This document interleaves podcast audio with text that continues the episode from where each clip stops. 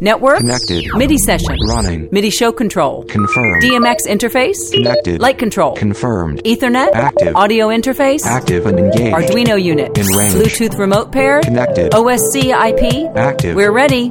Start the Cue. Featuring Andy Dolph, Joshua Langman, Dave Mickey, Alex Sparks, and Mark Nizer. It's the Cue.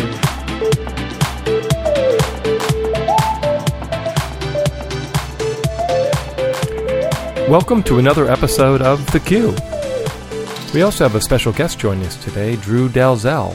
He'll be joining us throughout the podcast as well as an interview in a little bit. Well, I am so excited today. We have a full house of cast members. The bad part is I now have five tracks to edit together.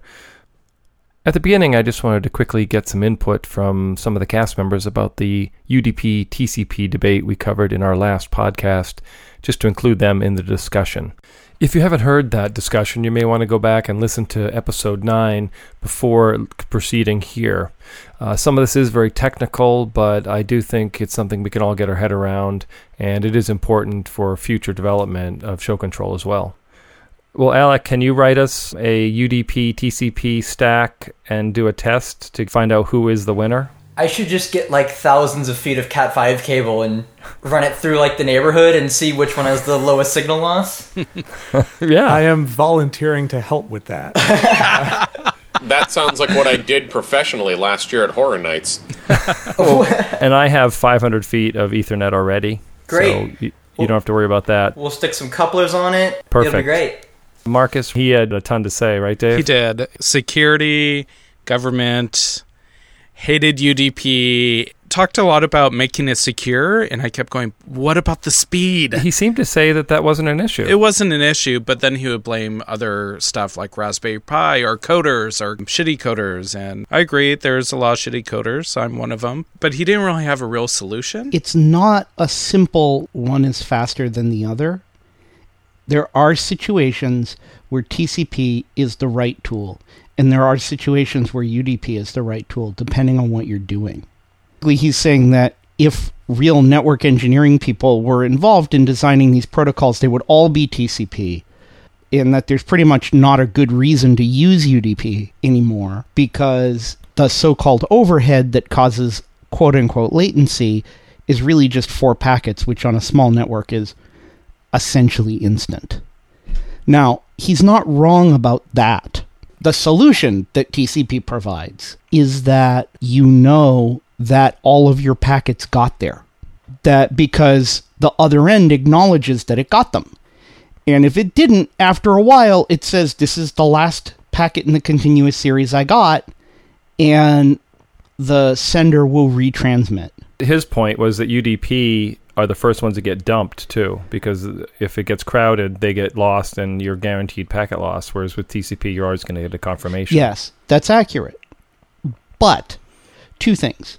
On our kind of isolated show network situations, it's not going to be congestion that's likely to cause packet loss. Hmm. Because we've got so much bandwidth available through a single switch. That's almost certainly not going to be a problem on the scale of most even large show systems. And I think Drew has a story about this. The issue that I've got is, and I, I agree, there are points where TCP/IP is the right thing to do. There are points where UDP is correct. Like I get really frustrated that lighting consoles tend to always put UDP in for control input. We're talking tiny messages that I'm sending, nothing where I'm worried about running running uh, out of bandwidth, and yet they're d- defaulting to the protocol that has the least guarantees that my message is going to get there. I'd much rather, in that case, where all I'm sending is a tiny little message saying, do this action right now, how about we do the little bit of extra overhead to guarantee that one got there?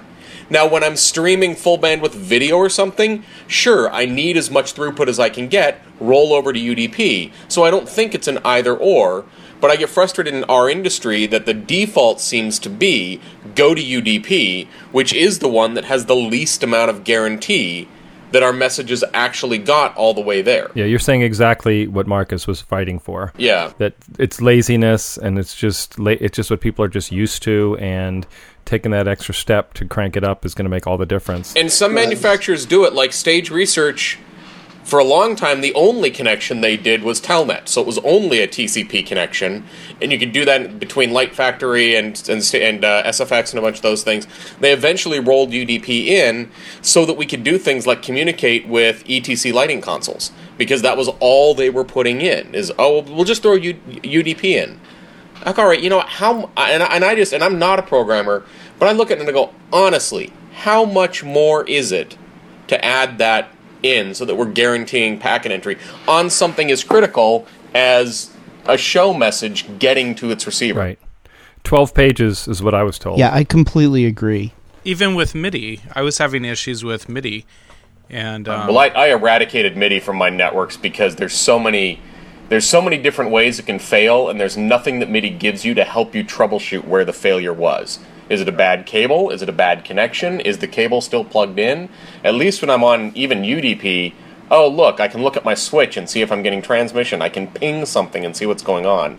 Yeah, MIDI MIDI is out of my networks. I don't want it there. well, we're saying MIDI to a element, ETC element, and it was dropping packets left and right. It just wouldn't take the MIDI messages, fire a like you. How old was the element? Within five years, They fixed a bug in their software about three years ago that if you got two incoming messages that arrived within, I want to say it's 100 milliseconds of each other, the uh, ETC boards would arbitrarily drop one of the messages. Wow. And it was an interrupt problem. It had nothing to do with the protocol because it happened on their serial interface, on their UDP interface, on their MIDI interface, through their show control gateway, everything.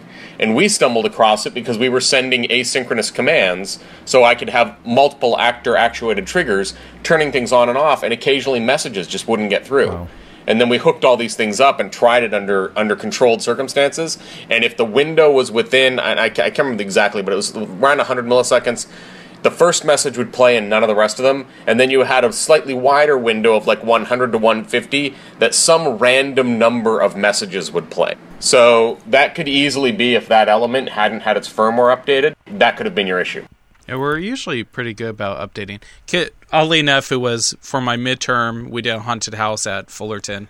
It's actually part of the reason we switched to Martin uh, Martin Maxxyz, the uh, the M1s and the MPCs and things like that, and have been there for a few years. Although there's, we may move to something else eventually, but for the moment, those actually support Telnet.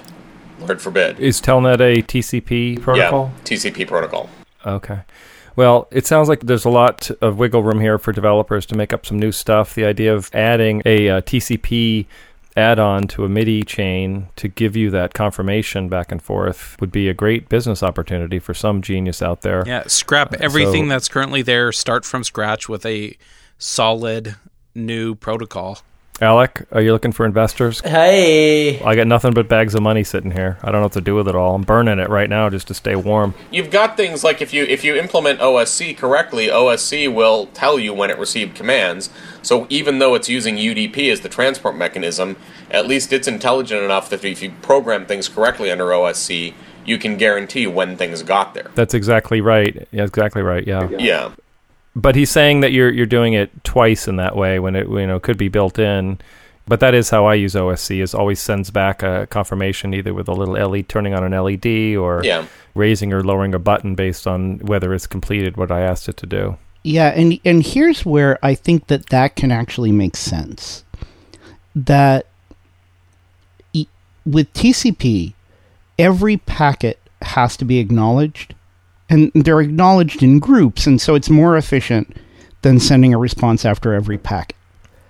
But if something screws up and you lose some packets, let's say you lose quite a few, like a hundred packets or a thousand packets, while you're moving a fader on an iPad that's remote controlling a console. If you were doing that over TCP, all of those packets are going to have to be retransmitted.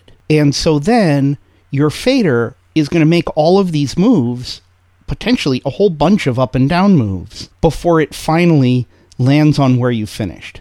If that was done over UDP, it just wouldn't move until it got the next packet. And then it would just jump to where you actually were now. Now, on something like a console remote, that's my preferred behavior. I don't want it to do some wacky thing because it lost some packets when it then gets those packets. Yeah. Hmm. So, but in, in that and in that um, and in that case, great. But in something where I'm sending a command to, for example, discreetly turn a strobe on and discreetly turn a strobe off, I do want those packets because if it's if I'm doing strobe on, strobe off, on off, on off, on off, off off on, on, you know, doing that, and it and it drops all of that in between, I that's how I end up with things stuck on or stuck off. Hmm. Absolutely. And so and so and so again, I don't think that there's a magic bullet here. I think it's people Yeah. have to be really aware of what they're programming, what they're trying to put in, into play, what the design parameters are doing, and that's the thing that I see is a lot of people being unbelievably lazy up front mm-hmm. about defining what they want to do with each segment of their show network. What do I expect the behavior out of this to be? What's what, and, and, and especially dealing with fail case situations. How do I expect this to fail? When the worst happens, what's gonna how is how's every piece of gear in my rig gonna gonna behave? And that's the type of stuff that once you can answer all those questions, then you can sit down and go, okay, what do we want and where? Um, and then you go through and you pick out your protocols and you build your network appropriately. Yeah, I agree. I, I think that I think that um, the sort of discrete commands like a, an on or an off or a go or a locate Yeah. should probably pretty much always be TCP. And the sort of streaming commands, like any sort of continuous controller data, is liable to be better UDP. Likewise, streaming audio and streaming video, there's pretty good reasons to do that over UDP. That's why the Skype connection we're on now is all UDP. Yeah. I didn't hear what you just said. I had uh, lost some packets. What was that? Yeah, thanks, Mark. Yeah, you're welcome. I'm just I my thing. I've listened to this podcast that I just edited like 27 times, so I know more about UDP TCP than I ever wanted to know in my entire life. And you're a better person for it. I don't know. I'd like to go back in time and get my my 700 hours back. For someone um, for someone who's taken no programming classes ever, I've had to learn more of it than I ever want to remember. But Yeah. it's what I get paid to do. So Our interview today is with Drew Dalzell. He is owner and principal designer of Diablo Sound. He is an award winning sound designer, show control programmer, and theatrical consultant. His experience encompasses theme parks, cruise ships, theater, television, industrials, and installations. Drew has worked for Universal Studios, Walt Disney Imagineering, Disney Creative Entertainment, Nickelodeon Recreation, and Paramount Parks, among others. He's done extensive sound and show control work for Universal Studios Hollywood, most notably Halloween Horror Nights. Please welcome Drew Dalzell. hi there. Drew, the big question show control podcast. What is your greatest show control show? There's a lot of fun ones out there, but I think the one that I had that had some of the best challenges in it. I've done a bunch of programming for uh, the Nickelodeon Resort out in Florida, and programming all the show control behind a live version of Double Dare. Um, and it's all that in that case it's it's SFX talking to QLab and also dealing with some Alcorn McBride stuff and uh, Hog 3 running on a Hog PC and doing everything with that. But the fun thing about it is programming all the scoring behind the background because the uh, video, i the video billboards on either side of the stage are where we actually see the scores. What we've done is built video clips for every single possible score that we can have for either team, and then using the scripting language inside SFX, I'm tracking a variable for each team for who's in charge and who's got who's got the uh, lead score and then on command we can bring up the correct video clips with some creative programming. And then on top of that, if you remember the old Double Dare games, the scoring system changes multiple times throughout the game.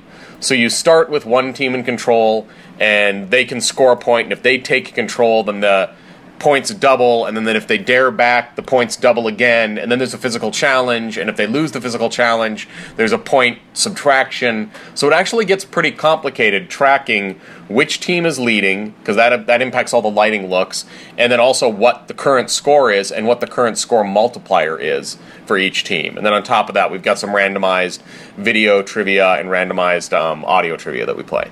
So I think that one was the most fun trying to get it to all work so that from an operator perspective, they hit a go button. What is the role of SFX with QLab? What are they? What roles are they each playing? QLab is doing all the video playback, so I'm essentially using it like a giant video server. All the video cues, they, the theater that this runs in actually has about 15 to 18 different shows that they pull up in all kinds of different combinations. And they had decided on SFX years ago with uh, SFX 5.6, and that's what they use for their front end. So that plays back all the audio and is also kind of the master control. So I'm sending MIDI commands over IP MIDI back to a Mac Pro running QLab um, buried backstage with all the video cues for all the shows on it. And then SFX running all of the operator interface. And part of the reason it's really nice about that is as of version 6.2 or whatever, you can customize the interface. So you can have multiple go buttons, you can rearrange the go buttons, you can t- turn on and turn off what's on the screen, all kinds of really good stuff like that. And then we're also sending uh, MIDI show control over to the um, Hog PC so that we're doing all the lighting. And in the same, same way with that, the lighting designer programs all the looks, but then I can call them up in blocks depending on what's needed. Oh, this is the winner ballyhoo for the red team, so we go to a red look that happens here, and so how we can flip back and forth. And then there's also uh, the back wall of the theater is a about a 10k video projection, and so we use that for doing digital scenery, and we pull all that up. So QLab essentially acts as a an intelligent video server. So I have some control logic behind it. SFX is the operator interface and the main show control, mainly because its scripting language was nice and robust, and I didn't have to deal with AppleScript, which is something else that should burn in a fire. Um, Careful, we're having him on in a couple weeks. Uh, the guy that invented AppleScript. it's fine for what it is, but for show entertainment stuff, it's far too general a scripting language for what we need to do. That's that's my beef with it, and it's and there's so much legacy stuff in it that it can get hard to sort out.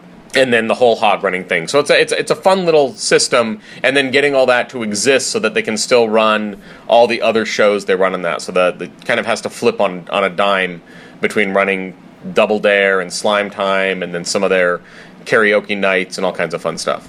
Drew, do you want to talk a little bit about the process of working as a programmer or a uh, show control specialist with designers? the way that works most often it's it's a lot of my clients are pretty big corporate clients and in the case of something like horror nights all of that's in house my company is hired to do the audio content design system design show control design show control implementation operation and we rent them all of the show control machines that run the op- run the event so I'm coordinating with the lighting designers and with scenic designers and doing all of those but I'm also operating as a principal designer for it Interesting. it's a similar thing with Nickelodeon that uh, they very often bring the audio assets and video assets, but then they look at me to be both a programmer and creative input. And it's one of the reasons I've gotten a reasonable amount of show control work. The when I talked to Nickelodeon initially, one of their complaints was that they'd had other show control programmers. And the issue they'd get into is like, yeah, well, we told them it needed to be four seconds later, and they did exactly that, and the show didn't look good and they'd look at them and go, "Well, that's what you told me to do." so you're, it's programmers that didn't understand show, and I'm, Right. that's where I'm. I'm my background is a designer. I've been doing theater since I was five. I've been a performer. I've been a lighting designer. I've been a stage manager. I've done sound design, and I ended up in show control as well because I have the skill set for it. But I still approach everything as a designer yeah, I may just be moving code around, but I'm still looking at it in terms of what does this bring to the show. And I find that a lot of directors don't they they may sit there and go, "Oh yeah, we want this to be 4 seconds later."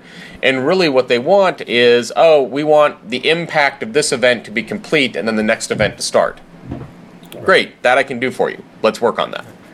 Um, you know, and, and learning like, okay, yeah, you want it four seconds later, but really it's going to take this piece of gear a second and a half to wind up to speed. So if you want it to look the way you think you want it to look, that wants to be more like a five and a half second lag than a four second, and it's a lot of timing things like that. So I, I don't typically behave just as a programmer. I'm usually hired also as a designer. You mentioned that you don't use MIDI, but then you said uh, MIDI show control three times. The current stuff we're doing, we're not putting any MIDI in it. That's a pretty. The Nickelodeon system is a legacy system. It's been there for almost 10 years. So we're stuck with a bunch of stuff that already existed. And be- Yeah. because of the way their setup is, they never retire all the shows at once.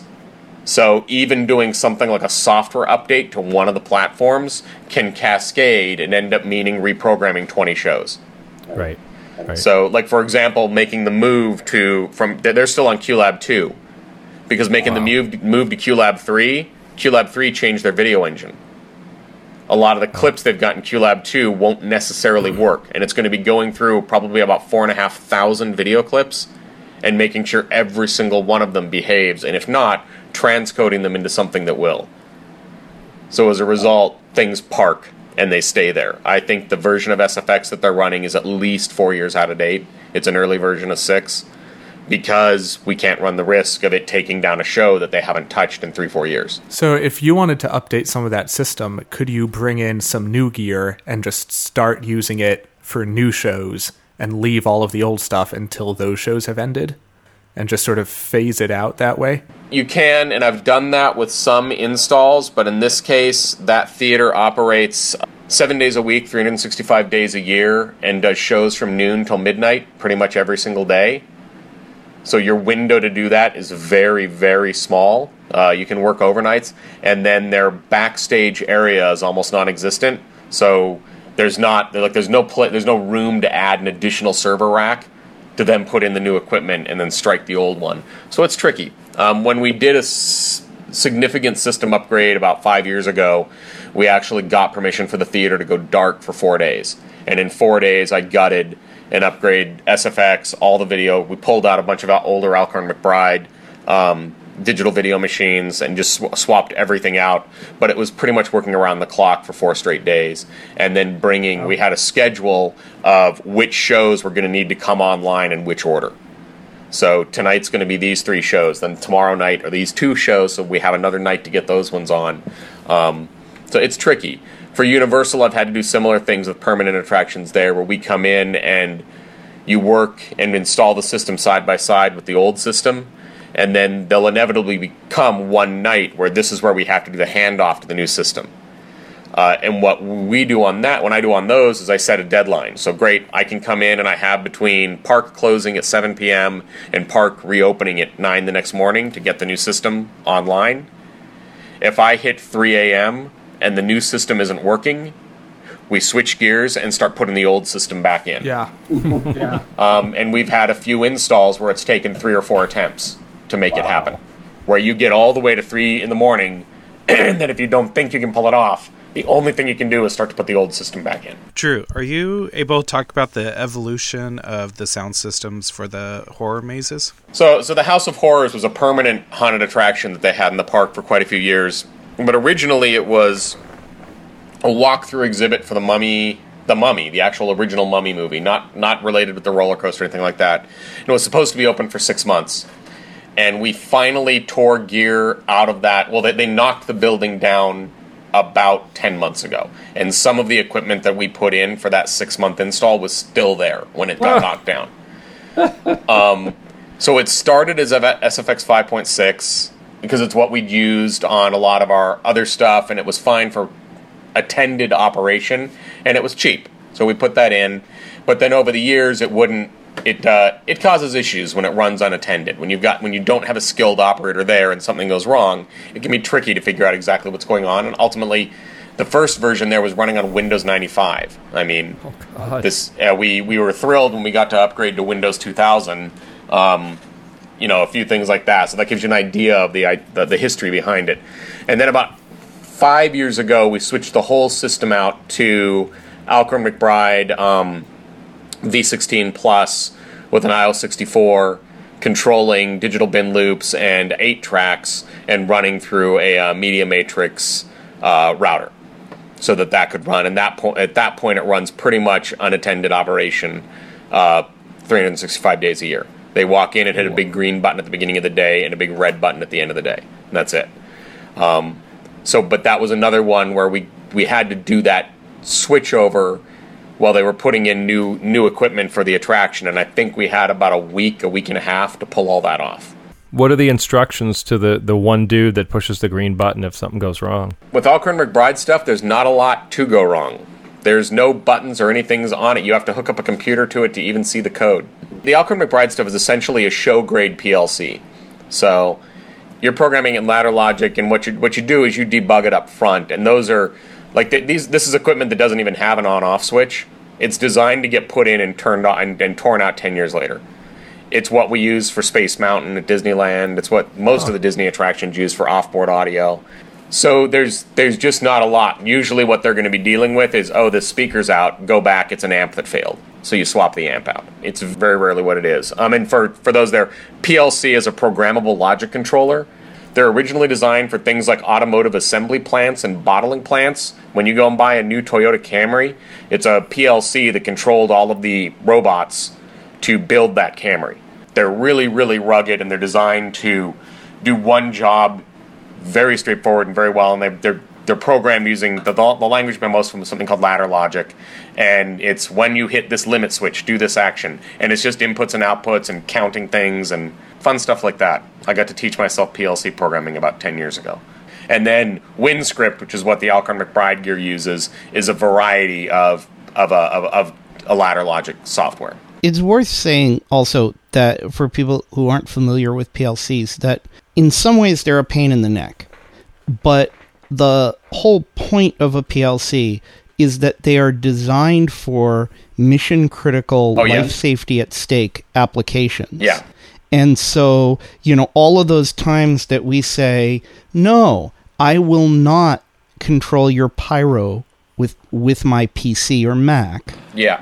You can do that in a carefully designed PLC controlled system. Exactly, and that's and that's a trick with them. And PLCs are unbelievably good for shows where you've got months to put them in and months of time to troubleshoot and shake them down, and then you walk away and they run for a decade. When we do horror nights, we don't. We use SFX and we use some QLab rigs and some things like that because it's a short term event and we've got operators who are there that know how to happen, and there's not a lot of design time. So I need something that I can do changes very quickly on a PLC, like using an, an Allen Bradley or an Alcorn McBride system or something like that, even something like, oh, we want to put a different piece of audio onto your digital bin loop, that could be an hour long process. Pull the flash card, get it, get it right into the thing, push it back in there. We want to change, so everything is going back in and, and changing code. Um, and, the, and WinScript looks like you're programming inside Excel. It looks like a giant spreadsheet. It's not that it's terribly complicated, but oh, we want to change the timing of this. Great, I need to go in and find the instances of where I did this, what subroutines are impacted, how am I going to put it all together. But the advantage is once it's done and it works, it just works. And they run, and they run, and they run. in essence, it's it's sort of the ideal manifestation of the thing we talk about when we talk about getting computers show ready. Yeah. So that big list of things about disabling everything that you don't need for running your show. This is the acme of that. Yeah. This is, you know, a computer that is incapable of doing anything except Yeah. running your show. for programming most of these there's no obviously there's an operating system on them but it's nothing that humans would understand you i plug I, I program everything in winscript on a pc and then i plug a serial cable into these and it compiles the data and uploads that compiled script onto the plc and the plc has a thing in it where if i turn it on one mode i can put it in is when you fire up run this script great hmm. that's it so there's no operator interface beyond what we program the operator interface to be. And the interface on these is typically serial control, now IP and UDP, or TCP and UDP on them, and then dry contact or wet contact in and out. What's wet contact? It's just that you've got some voltage on the line. Why would you use that?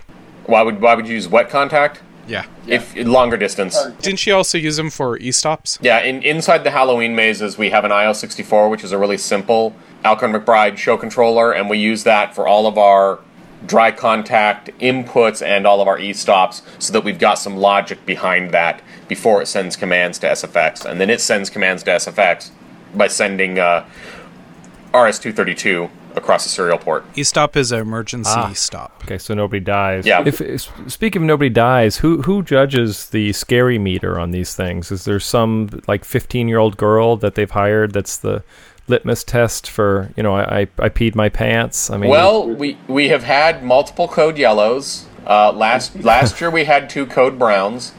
Um, you can you can fill in the blanks on what that means.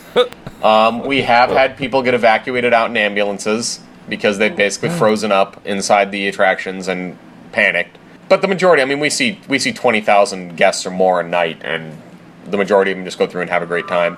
But beyond that, no, there's there's whole departments inside the parks that do nothing but rate guest satisfaction and guest reaction, and there's a competition between all the mazes every single night about who's getting the best ratings. It's a big it's a big deal. Could I uh, go back to e-stops for a second and ask, typically, what does your programming for an e-stop command look like? What exactly happens? It's going to depend on the attraction. For something like the uh, Halloween mazes, the, the first thing is what what does it need to do? And our requirement for the Halloween maze is that when someone hits an e-stop, all audio stops, any moving props stop, uh, all lighting, all all uh, show lighting stops happening, and any area lighting goes to full, so that they can evacuate and do everything. And then there's an announcement that plays to tell people to clear the clear the attraction. So that's everything that has to happen there. So what we actually do, the way I program it, is there's an e-stop flag inside the PLC. And by default, when that machine is turned on, the e-stop flag is raised. And every single script that's involved in starting the show, the first thing it does is check to see if the e-stop flag is engaged. And if it is, it won't work and it jumps to the end of the script. The only way to lower that flag is to release all three e-stops on the attraction. So it's programmed again to fail into a safe mode. So if someone fires this up, even if all e-stops are in, in a ready to go position, it won't go. The operator has to walk to each e-stop, depress it, and release it. So that we're checking that it's operating in both of its states. Once that is done, that enables the e-stop circuit inside the programming, and that raises another flag that then when you hit the stop button for the attraction, puts it into full readiness to operate.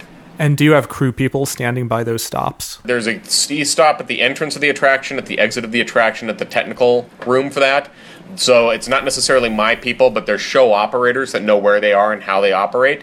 And from an operator standpoint, all it is is reach up and hit the big red mushroom. You hit the button and everything stops. And they're actually locking buttons. So when you depress one, it locks down. So my operators are the people that have the keys to then go through and release that, check the attraction, make sure the situation that caused an e-stop to be pressed is cleared, and when they get permission from the maze supervisor, they will then re-enable the entire attraction. Does a code brown initiate a uh, e-stop or, or code yellow or what? No, they, typically a code yellow doesn't. Um, someone Code panicking. brown? Some uh, it might. I honestly don't know how they dealt with that. That's there's some things I don't want to know. So that's the e-stop thing. But again, it's that it's that really careful idea of every step of it that the default operation is for the maze to not start, and you have to do something to get it to start. The other thing is that there's actor actuated triggers throughout the attraction. Every single one of those buttons checks the e-stop flag before it does anything it's programmed to do. So again, if a flag goes up, that won't raise it. And then the e-stop circuits are all programmed to be normal closed. So again, they've got to hold this circuit closed the entire time. If someone pulls the cable out of an e-stop button, it's going to fire an e-stop because it'll open up the circuit. Right. So everything about it should be designed so that it's default it's it wants to stop everything all the time. And we're doing what we need to do to get it to actually operate the maze. But that's the only safe way to do it. Sounds like my ex girlfriend. Have they ever actually used the Oh yeah, e-stops? yeah. We've had to evacuate mazes for all kinds of reasons.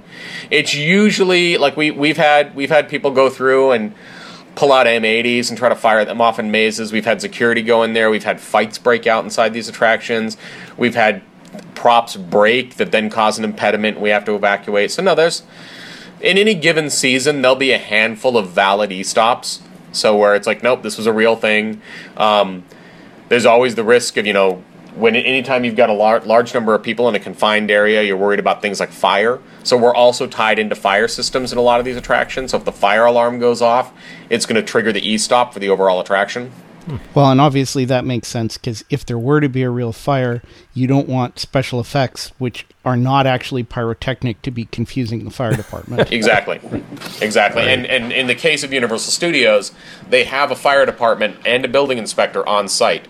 So we actually get inspected by the fire marshal every single night of operation at every single maze. Wow. Yep. And uh, and things like the flame tests, when they do their initial checkoff, they will walk through with a Zippo and hold an open flame to any item in the maze for up to one full minute. Wow. and it cannot ignite. So C4 is that what you treat most things with? That And that's what we try. Yeah, Yeah, that's what I had to put all over my clothes to do uh, the Tonight Show. yeah, And, and they did test it. They lit my shirt on fire. yeah. No, it's crazy. It's crazy, but Yeah. it's it's good. I mean, and and understandably, you know, Universal's backlot has burned more than once, so they take Right. it very seriously. Wow. So yeah, e stops and life safety. It means I just have to carry an awful lot of insurance.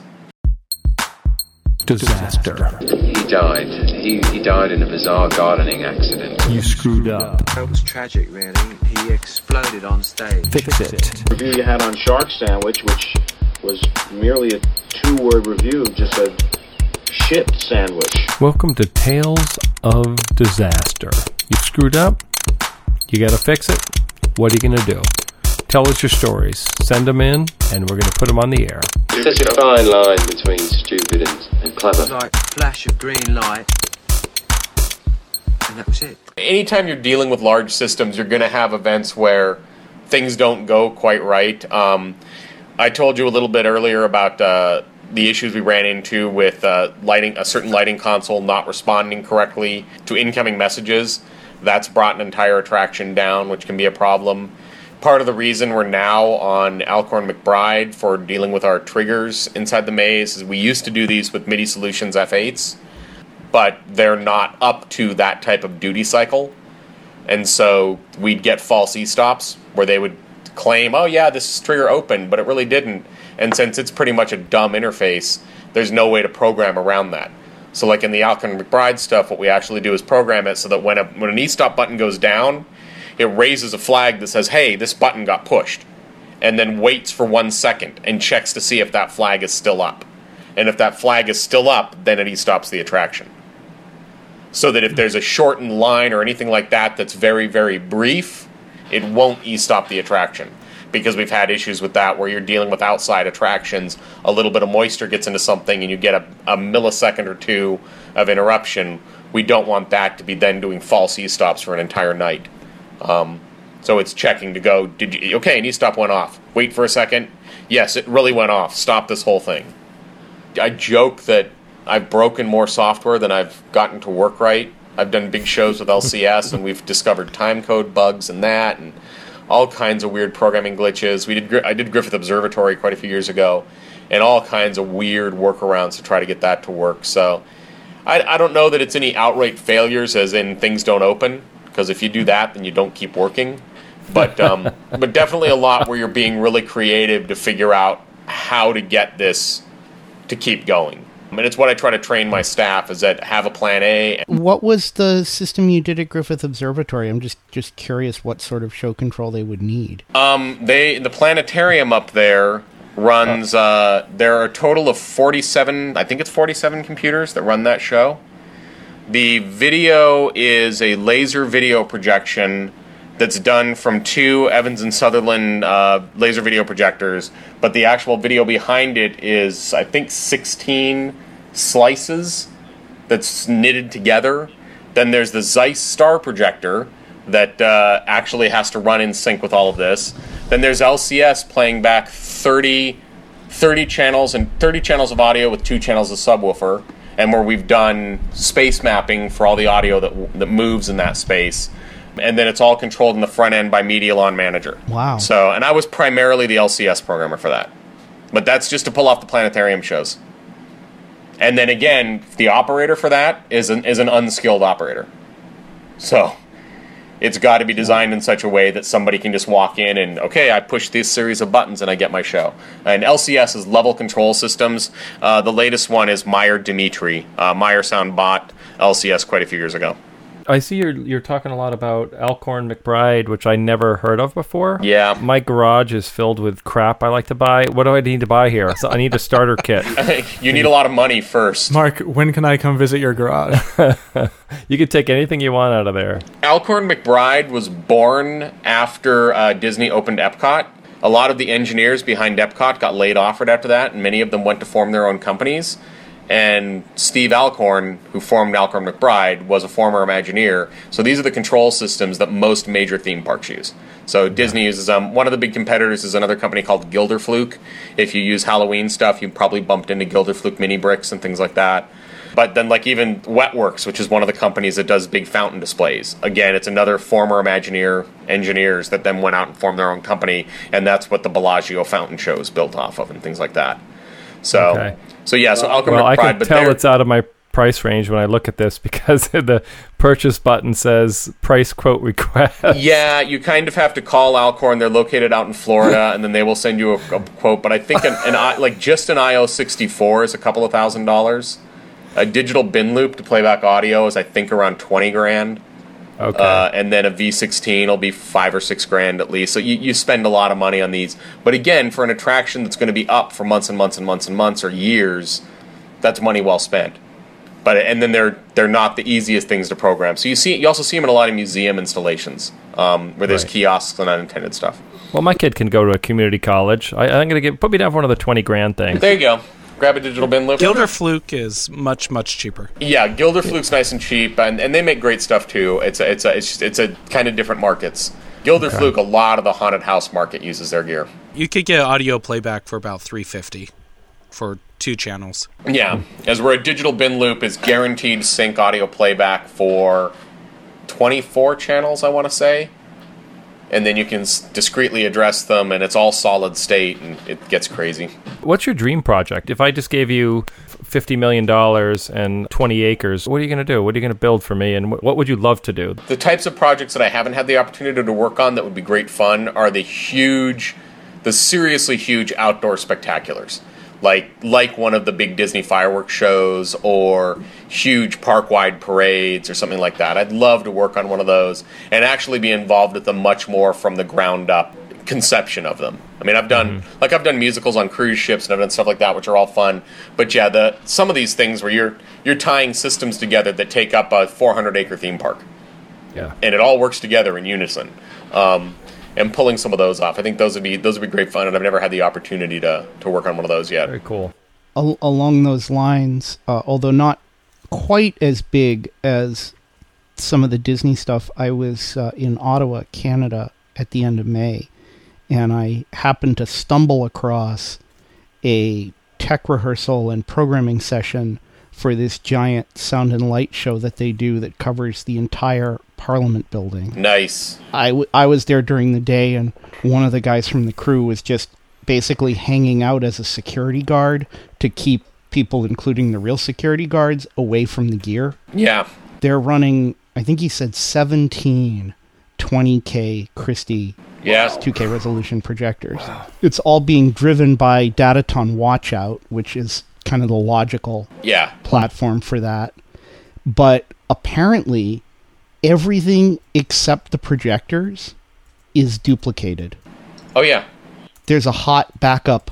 There's two render machines for each projector. There's two timecode generators. There's two light boards. It's just two of everything. That's that's our standard, even for horror nights. Every time they spec one system, there's actually two that goes in. Every single maze has a complete redundant SFX system in it. And is there a guy ready to to operate that? My guys are trained that they can hand over to a backup system in less than 30 seconds. wow. How often do they go down? They don't typically. What's the longest run you've had where it hasn't? It's gone straight through, no problem, just kept moving. We've had systems that run the entire event without any issues, um, and that's that's like five weeks that that whole event is up. That's beautiful. More what we use the backup systems for, honestly, is troubleshooting, where we'll we'll have some weird glitch come up that doesn't stop the show, and what we'll mm-hmm. do is at some point that makes sense, we'll flip over to the backup system to see if the glitch tracks with it, oh. and that tells us whether or not it's a hardware problem or a software problem. That's smart. So that's typically where it comes in. Is like, all right, what's going on here? How do we need to work this so we can do it? So it's a, it's a great troubleshooting thing for us. But then Universal wants to guarantee it. I mean, when you've got twenty thousand or more guests through a night, you can't run the risk that one of these attractions isn't going to operate. So there's redundant lighting systems, redundant audio systems, redundant show control systems, everything on them. Now, when you say redundant systems, is it that every time they hang one light, they hang two lights? No, they don't go quite that far, and we don't go that far on the speakers, but it's the full control and playback systems behind everything. So there's redundant lighting consoles that are running with each other. So we run a, a primary that's running the show, and a second one that's taking cues right next to it with a handoff so they can hand off the ArtNet to the backup machine without a problem. It's all that control stuff. A single light going out anything that's critical typically has two lights focused on it, so that even if one went down, it would be a reduction in show, but not a loss of show. Yeah, that makes sense. And that's the type of stuff that we're dealing with. It's the same thing that we'll deal with with audio. Is that if we if we have something major go down, we've usually got other things in the room. And and as of last year, we're using Dante for doing all of our audio routing. And so we could go into Dante controller and reroute audio to a to, to, to like it wouldn't be quite in the right place in a room, but we wouldn't lose complete show in a room. I work on cruise ships a lot. When you do an install there, are you just coming in, plugging into their hog, and then programming the lights, seeing what you have available to to build your light setup, or are you not involved in that aspect? Some, of it? sometimes yes, sometimes no. Um, a lot of the cruise ship work I did for years, Nickelodeon was doing overlays on cruise ships where we would take over the entire ship for a week and do a charter. So I'd have one week, so I'd have two weeks total. One week on board the ship where it was me and whatever crew I had on board the ship to try to figure out what we were going to do, and then one week of the event. And on the big shows, big big events, we'd do 40 shows and six venues in seven days.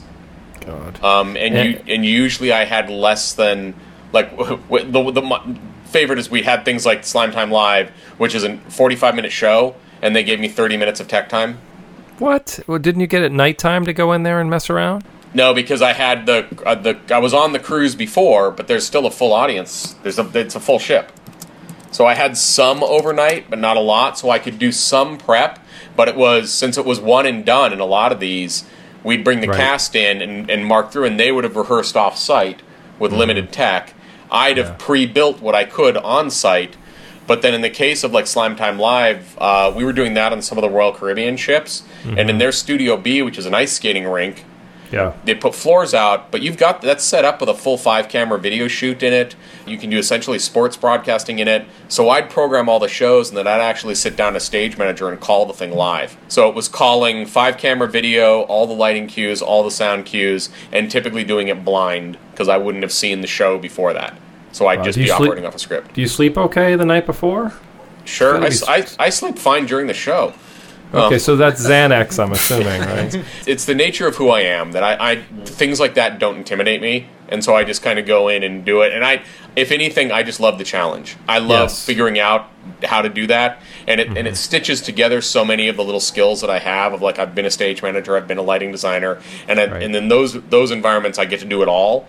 And it's that how much can we pull off? What can Yeah. we do?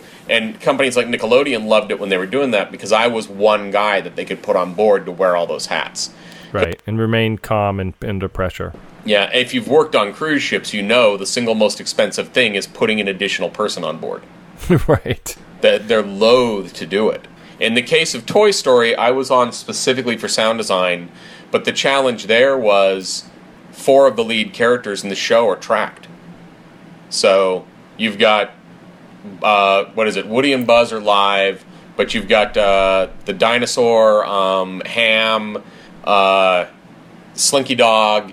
Um, so you've got four main characters for the show that are all pre-recorded and tracked, but they're interacting with live, and then Wow. they're singing sometimes with sync music, but also sometimes speaking over asynchronous underscore. Wow.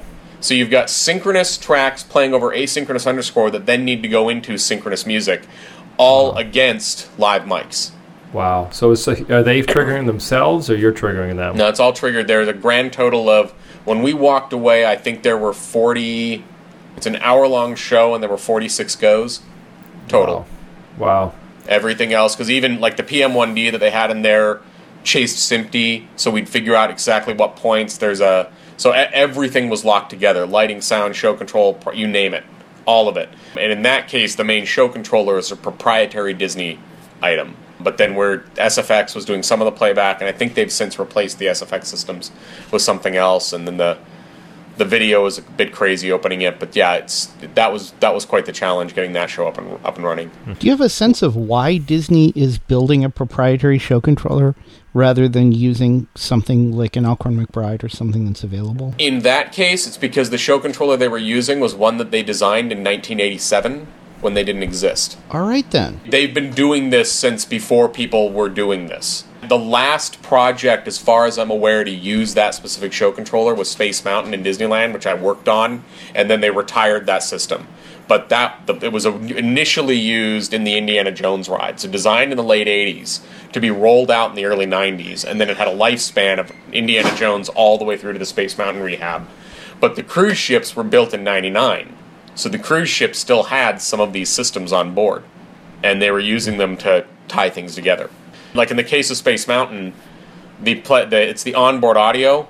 These things play audio back off of linear flash RAM which means in 2005, when we did the new rehab, we bought out the remaining stock of linear flash RAM in the country. There was none left. I have um, a bunch in my basement, so you don't have all of and it. It's, and the whole show had to fit in 40 megabytes. Because that's what it was. And then the oh only things that could write the linear flash, flash RAM was, was 5 volt PCMCIA. And by 2005, everything was using 3.3 volt PCMCIA. So we literally had a graveyard of old PCs that still had these in them and running Windows 98 to put the audio onto these cards. Wow. It's it works. It's reliable, and they figured out how to pull this off when nobody knew how to do it. Wow. Um, now and then it was and then the offboard audio. That was what was on board the coaster. The offboard audio was all Alcorn. QLab, Pro Tools, Stage Caller, Mad Final Cut, Millumin, Intec, Lift Garage SFX, Logic, Dux, Twisted Remotes, My MIDI Remote, Go Arduino, HOC. It's time for the Cue Review. Joshua, tell us about New York. What's the deal? Can I get a Tony Award? I've sent in my application three times. They haven't written me back once. I recently uh, got to go to the Collaborator Party. And the Collaborator Party was an event hosted by Lindsay Jones and John Gromada, who are New York sound designers in response to the Tony Award committees dropping the Sound Design Award. So it was on Tony night, and it was a little bit of a protest slash a celebration for all of the people who are involved in theater and don't get the the big shiny awards. So there are a bunch of projection designers there. There's still no projection design award. Also stage managers, directors, actors. I saw one lonely person walking around whose name tag said actor. it was a lot of fun. And i got to meet all sorts of cool people. Like i met about half of figure 53 i met john huntington. Did they have a rally And- to sort of promote and try to have a plan to get the Tony Award back or anything like that? no it wasn't a rally. It wasn't about oh the injustice. It was about let's be here and celebrate all of the collaborators who are involved in producing theater. The thing about it is there there's a lot of uh, speculation. And i think I, I think a lot of the speculation is probably correct but as far as i know the committee has not released a statement about why they dropped the award What we understand is that the voters do not understand sound. right i mean that's that's sort of the assumption Why vote on it? and why teach them how to understand sound as an art form? Because we're just technicians, right? We're not sound designers. We don't design anything. My feeling is if you're going to cut out sound design, you should cut out lighting, set Yeah. costumes yeah set, costumes. I don't understand sets. several lighting designers have told me they've gotten awards or they've seen, you know, lighting designers get awards for things that are maybe projection design, really, but there's no projection design award, so it gets lumped under lighting. The really bright award. Yeah. there were satellite parties. I've got the, the list here Chicago, Denver, LA, San Diego, Syracuse, Philly, Cedar City, uh, Louisville. There, I mean, but we had a lot of comrades who were there in spirit. You know, it's funny too because I'd never watched the Tonys before. I heard they're cutting sound design whenever that happened a year ago, and I, you know, I got appropriately riled up. So this was my first time actually being like, "Oh, this is, you know, that's what the Tonys are." We'll make sure you win the first the Q Award. I can guarantee that right now. I'll edit this out so it what, can't be what does the trophy look like? It's a go button. A golden go button. It's an e-stop. When you push this go button award, it's a physical button and it just sends a default QLab go command out to anything on the network. You, you're in charge of programming it, so we should be fine. Cool. Just repurpose the Staples Easy button. Yeah. Oh, we Spray can't do paint it that. gold. It has to be. It has to be important. It has to be something. We should give out like Doug Fleener's DMX gaff tape. Well, why don't we have a contest just to see who can come up with the best new Tony Award for sound design? It'll be like a foot Cool. of reel-to-reel tape. That's worth real money now. yeah. What, how, when, where, why. FAQ the Cue. You've got questions. We've got long and detailed technical answers. Uh, I was recently working on the touring set of the Addams Family, which came through my little town, and it had a quote unquote video system that came with it, which was a MacBook Pro with a VGA cable and a projector running Isadora. Isadora. yeah, Is Isadora or Izzy for short? Is Isadora? Cool. Okay. How would you design a show control system to a tour and b be usable without any training whatsoever by hmm. high schoolers? If it was me, I would use an AppleScript interface at the beginning of a QLab file that has a bunch of question and answers so they can set up the show with yes or no. Are you doing this? Are you doing this? Are you doing this? Have it change the parameters that way, and then lock that file down into show mode and run it. That would be my quick quick guess. Anybody else? It it depends what the system has to do. It depends what kind of show it is. Uh, I mean, it- is is this like an an Isadora question or is this a hypothetical? Well, th- this specifically didn't hardly needed Isadora. It was a corner pinned video that didn't animate. I'm sort of fuzzy about why it had to happen. Maybe a digital projection and not like a gobo, but just in general for yeah, in general control systems. They probably never knew what a gobo was. I I don't know, man. This the set had been around a lot through a lot of different places all across the country, so that that MacBook Pro really got to work out doing its one frame. So I mean, Couldn't so just- the the question is uh, d- uh, about designing a really simple to operate video playback system. I, yeah, that's Vegas. Yeah, Really hard to beat QLab. Yeah. Well, it, it depends on the budget. If the budget is there to use an Alcorn McBride hardware player with a um, with a panel of physical buttons that controls it, that might be the absolute most simple, straightforward way to do it. But it would be really expensive. Yeah, I mean, you you could do it with a digital video machine and and, and button interface. It's it's it's tricky with any of those because it's how many points of failure do you want to eliminate? How flexible does it need to be? Is it is it a guarantee that every single space it goes into, your projector distance stays the same and the screen size stays the same, or are you designing a system that's going to travel and patch into an existing projector system, or the projector, or you're going to have to re, re significantly refocus depending on the size of the venue you're in? I think that was why they went with Isadora. Is because every, it gets put together differently every time. You know, that's why QLab's a perfect solution, especially if you have it on when you boot up that machine, you have Right. it set to auto load. The Apple script kicks in, and you could have like some video tutorials on the thing and the side that says how to change the corner pins and all that stuff that you could all control from your iPhone or your um, iPad out in the audience and move that stuff around pretty brainlessly. You could probably even have them never even touch the computer and have it all done from an iPhone or an iPad. I built a system for a school like that. That um, when you push the button on the computer, it boots up, fires up LX Console, QLab, um, and then it makes it plays back this "Welcome to your lighting system," and they just go iPad the whole way. They can write their own cues, they can run video, ever having to ever touch the computer. Um, as long as you plug in the VGA cable, that would be a requirement, and the mini jacks. Yeah. And, and I mean, Isadora is incredibly powerful. I, I don't have a lot of experience with it, but I worked with a, a visiting projection designer that was using it. And it's very impressive and very powerful. And it's extremely opaque if you don't really know your way around it. Like, I looked at it and I couldn't even figure out how to make a cue go. Now it turned out that it was just pressing the space bar, but there was no here's obvious here's way to know here's that. my sort of my beef about Isadora. Um, I may have mentioned this on here before. It I see it pop up all the time uh, in the sort of theater venues uh, where I'm usually working.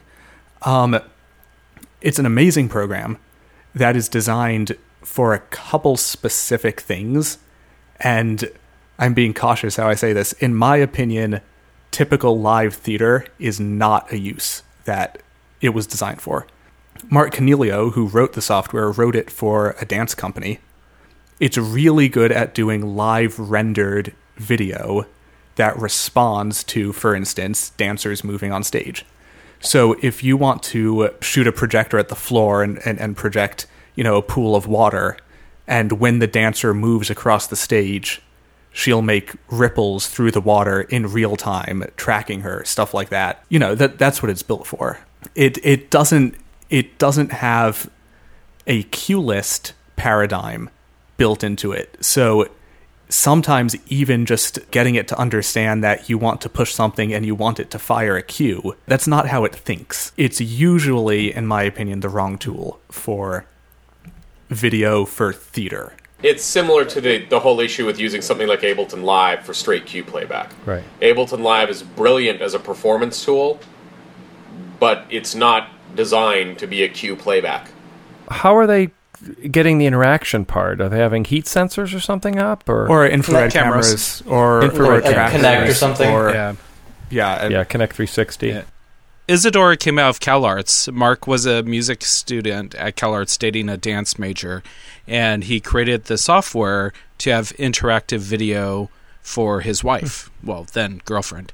Um, so I've used Isadora with Mark, where he shipped me a patch that he made, and it was pretty much to run a patch with a camera, and it altered what it saw and projected it back onto the dance performance. So the whole focus of it was designed for interactive video for hmm. dance. And like any other tool, we decided to use it for something else. Well, it's, it sounds perfect for juggling. Oh yeah. yeah. Yeah, I think y- you might to get a really get into it, Mark. It's it's it's really cool. It's patch based, so it's like Quartz Composer or Max. You get these patches called actors, and they have inputs and outputs, and you can string them together and build any kind of rendering path. It's limitless. You can sort of build anything you want. It's just overkill for playing back cues. Well, everyone download it, and everyone come up with a project, and you got six days.